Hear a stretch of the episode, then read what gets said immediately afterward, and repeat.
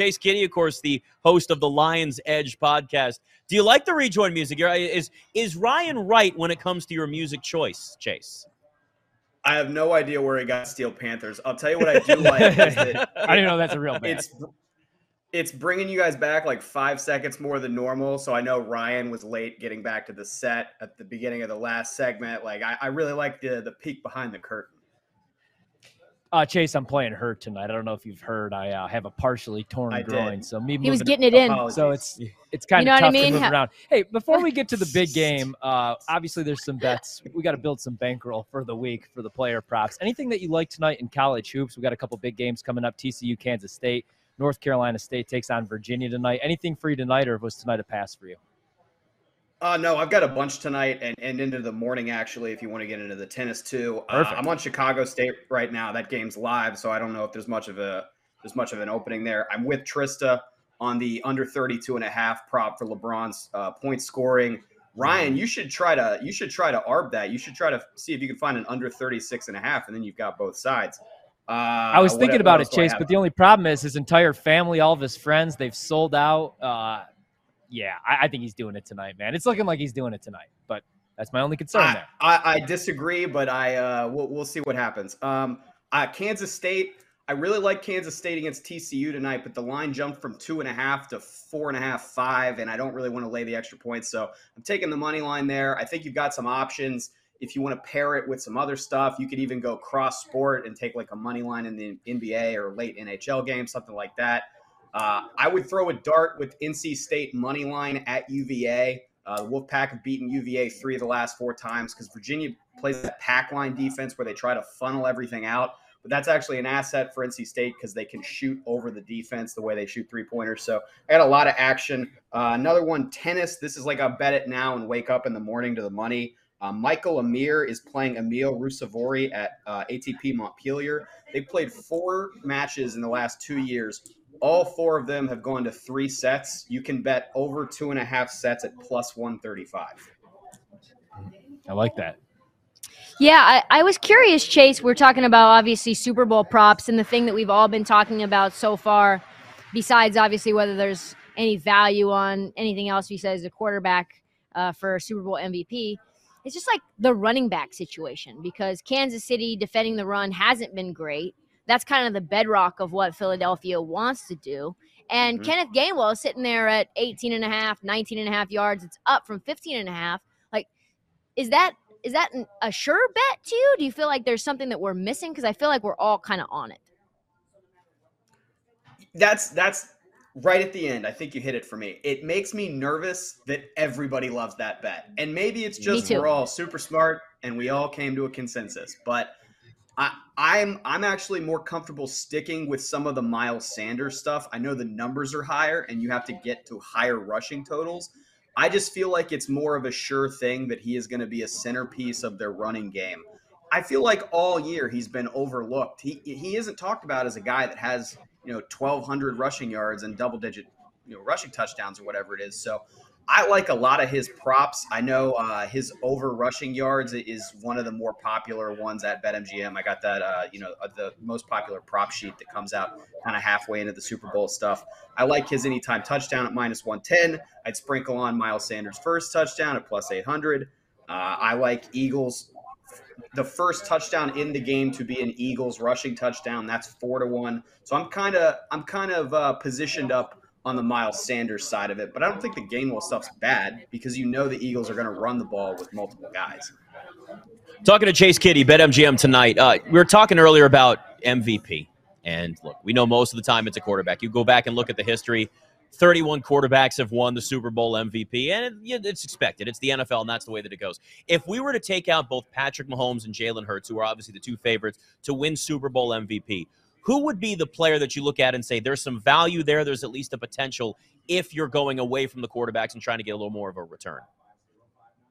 So I'm I'm definitely interested in looking down the board past the two quarterbacks. Uh, and the guy that jumped out to me, not necessarily for a value reason, uh, but with, he it was Haason Reddick. And the, the reason why he jumped out at me is I thought it was weird, not necessarily that he was the defensive player with the highest odds, but that he was at 30 to 1.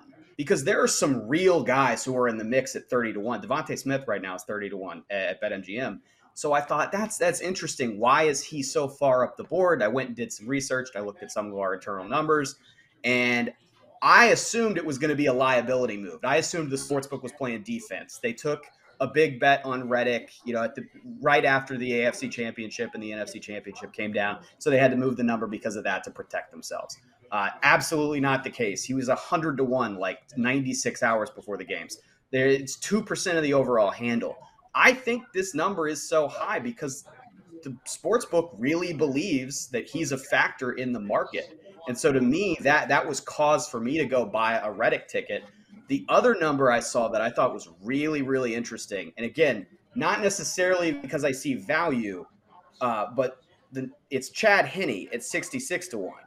And I'm not telling you to go buy a, Chad Henne ticket, but at 66 to 1, he has the same price as MVS. So that's a that's a real number where he's kind of in the mix in that third group of guys. And when you compare his price to uh, the backup for Philadelphia, which is 125 to 1 for Gardner Minshew. Why is Henne so much farther up the board? To me, it says the sports book takes Mahomes' injury seriously. So that's hmm. not necessarily a reason to buy the Henne MVP ticket.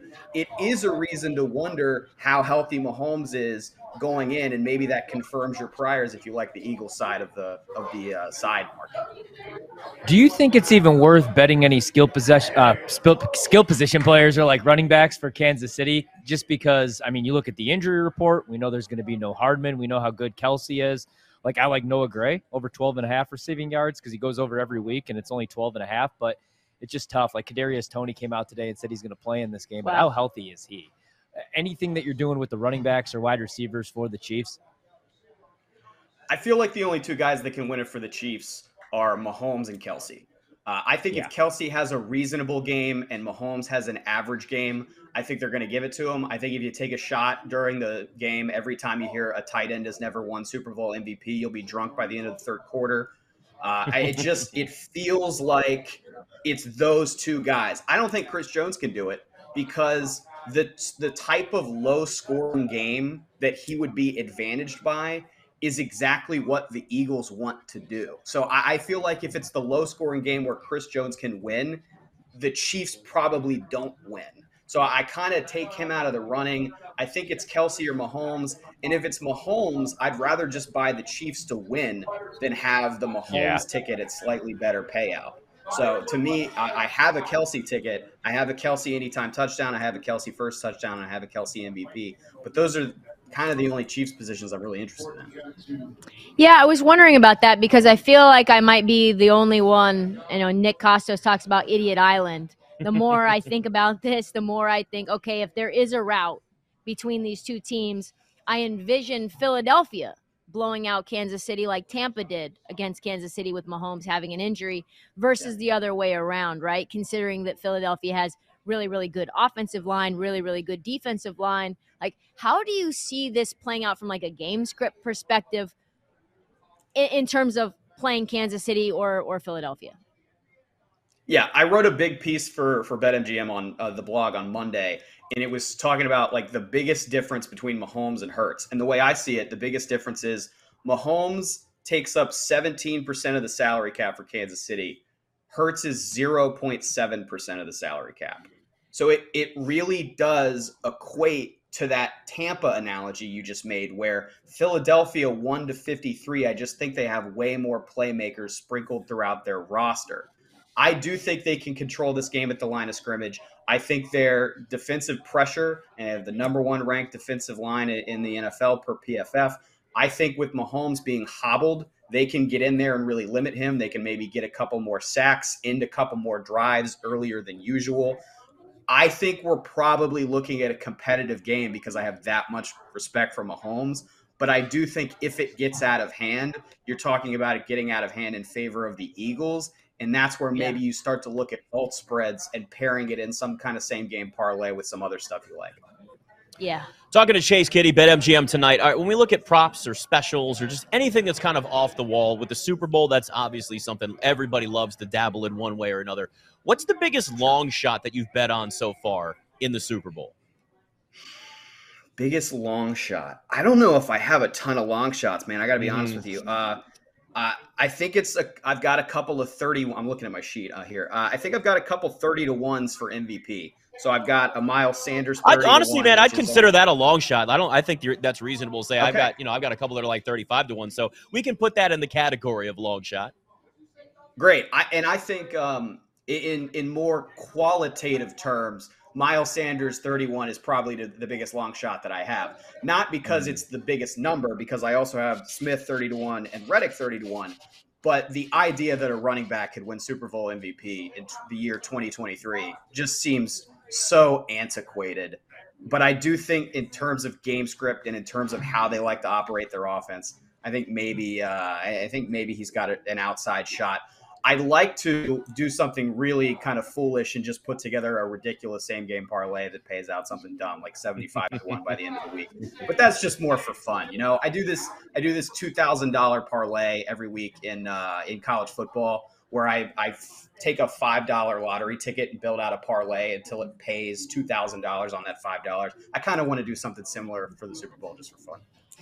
Really quick, Chase, just wanted to get your thoughts on how you can envision a wide receiver winning Super Bowl MVP? Is it like a dink and dunk and yards after the catch scenario? Is it like a special teams scenario? How does it happen where DeVonta Smith goes off, but Jalen Hurts doesn't win Super Bowl MVP?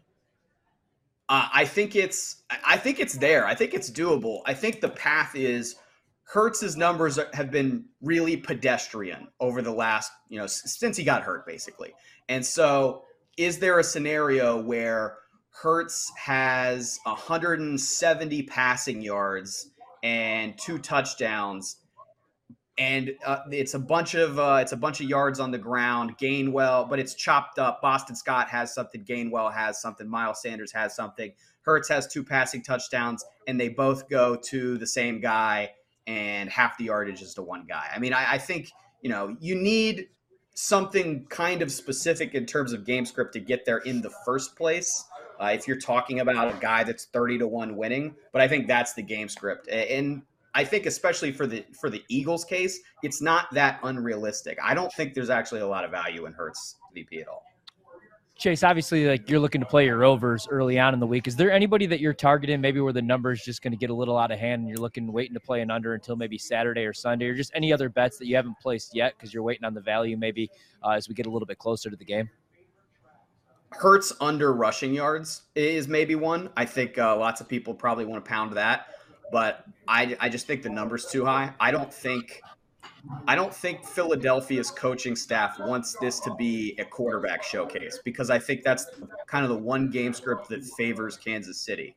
So I think there's going to be a lot of handing off, a lot of distributing the ball. I don't think Jalen Hurts is going to have a ton of designed runs. I'm sure he's going to scramble for a bit because that's what he's best at. Uh, that's that's where he's really really good. But uh, yeah. I, I, prefer the Jalen Hurts under rushing yards, and I actually kind of like the Mahomes over rushing yards. All right, he's Chase Kiddy, host of the Lions Edge podcast. Always good talking to you every week, buddy. Thanks for coming on.